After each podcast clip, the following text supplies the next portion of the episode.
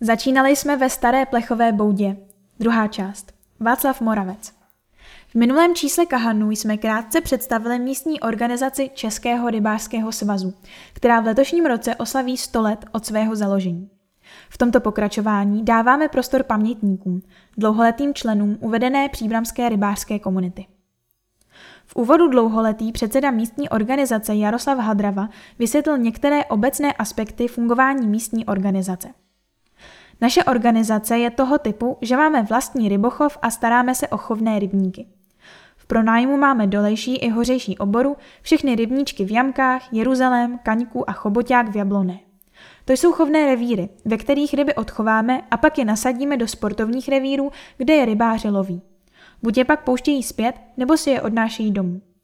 Po hospodářském vyrovnání nám potom zastřešující středočeský orgán hodnotu těchto nasazených ryb proplatí. Naší povinností, především voleného hospodáře místní organizace, je důsledně dodržovat a kontrolovat plnění tzv. hospodářského a zarybňovacího plánu, který nám zadává krajský úřad a je určený podle plochy revíru. Jiným typem rybářské místní organizace je taková, která si na rozdíl od té naší ryby pouze nakupuje a poté je sama prodává.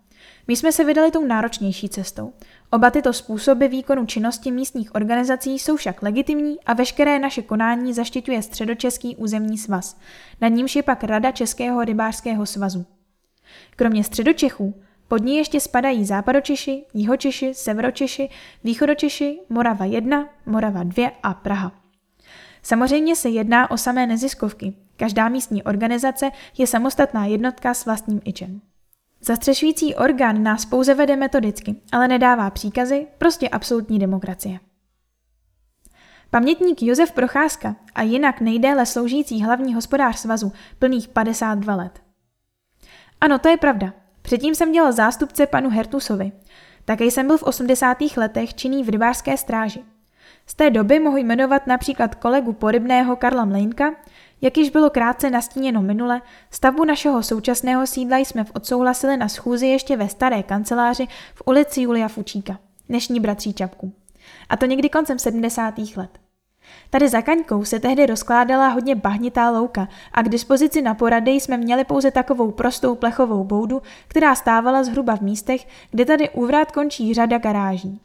Ještě než jsme se pustili do této stavby, nás čekala jedna velice náročná akce, a to vybagrování fialáků. Teprve po jejím zvládnutí jsme mohli začít budovat nové sídlo naší místní organizace. Samozřejmě brigádně, ale vždy se sešlo několik desítek členů. Na ten bažír se postupně navezlo hodně tun zeminy. Ona tenkrát probíhala rekonstrukce sídliště a tak se ten odbagrovaný materiál navozil sem. V následné etapě jsme rovněž odbagrovali rýhy, kde se potom odkrmovali kapříci. To bylo vlastně to první zařízení, které tady na sádkách vzniklo. Zkoušeli jsme i líheň, ale nebyly tu bohužel dobré podmínky k její realizaci. Jaroslav Hadrava ve věci doplňuje. Postupně jsme zde vykoupili všechny potřebné okolní pozemky, zavedli jsme sem elektřinu, vodu, plyn a podařilo se vybudovat i slušnou příjezdovou komunikaci, protože tady byla původně hrozná cesta. Myslím, že můžeme s uspokojením konstatovat, že od toho 87. roku tady postupně vyrostl pěkný rybářský areál. Z rybochovných zařízení tu máme dvě rýchy, dvě betonové sádky, jeden náhon, dva planktonové rybníky a dva Dubraviovy rybníčky na vytírání kaprů. Pamětník Jiří Ježek Já jsem přišel do Příbramy v roce 1963 a krátce poté vstoupil do svazu. Ale důkladněji jsem se o rybařinu začal zajímat asi tak v roce 1968. Přečetl jsem hodně odborných knih, kde mě zajímalo hlavně vše o líhních. Chtěl jsem si to však zkusit v praxi a proto jsem jezdil po okrese a hledal pro tento účel nějaké příhodné místo. A to jsem pak našel u putůčku ve Stěžově. Zašel jsem za místním mlinářem, jestli bych si tam mohl postavit boudu, kde bych ty rybičky v líhní dělal. Nebyl proti a tak jsem se pustil do díla. V Milině jsem získal dostatek dřeva ke stavbě, hodně mi v tom snažení pomohl i tehdejší hospodář svazu pan Studnička. Toho dříví byla nakonec plná Tatra. A tak u potůčku vyrostla první dřevěná bouda a s ní i první odchovaní pstruzy na zkoušku. Rady do začátku ohledně správné funkce zařízení mi dával šéf líhně z tábora pan Janovský. Další zkušenosti jsem sbíral ve státní líhni v Nižboru, kam jsem jezdil pomáhat. Prostě učil jsem se to vše za pochodu. Někdy před rokem 1989 jsme pak zde z kluky ze svazu na místo staré dřevěnky postavili pro umělou líhen zdění domek.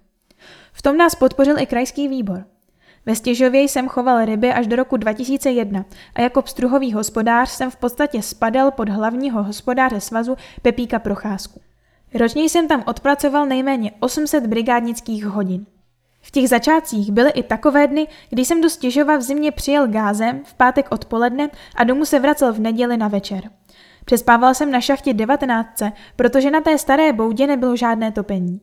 Ale stejně to byly krásné časy. Měl jsem tehdy ideály a moc rád na tu dobu vzpomínám. Pak jsem odešel dělat ryby do Německa. Tam to byla krásná pstruhová líheň, ale dřina jako hrom, protože jsem byl jediný zaměstnanec.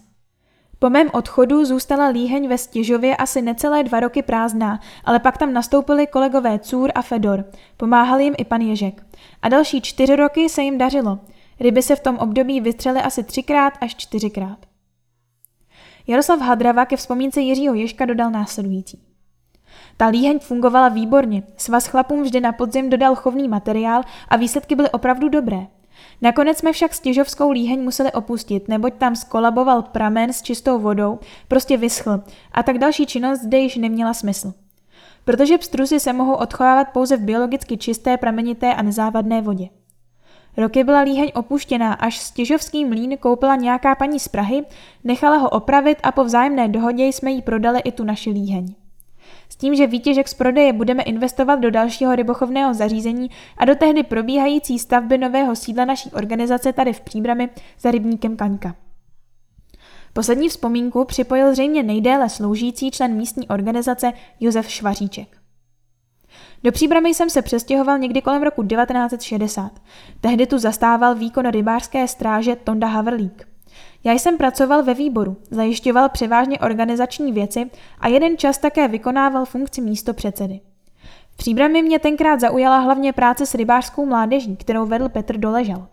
Já jsem se totiž narodil před druhou světovou válkou na Českomoravské Vysočině mezi Jihlavou a Třebíčí, a to doslova 50 metrů od řeky, takže od svých osmi let jsem trávil u vody každou volnou chvíli a pozoroval pstruhy, cejny, kapry, podoustve, tlouště a plotice a další. Ten každodenní kontakt s řekou v dětství byl pro mě důležitější než následujících 62 roků s rybařenou v dospělosti.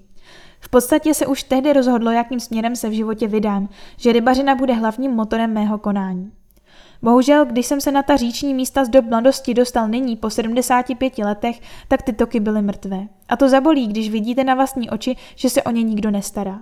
Proto moc chválím příbramskou organizaci za práce s dětmi, aby ty již od mladých let získávaly správný vztah k vodě, aby u ní prožili krásné chvíle, protože teprve ty zážitky a zkušenosti z nich pak udělají skutečné rybáře.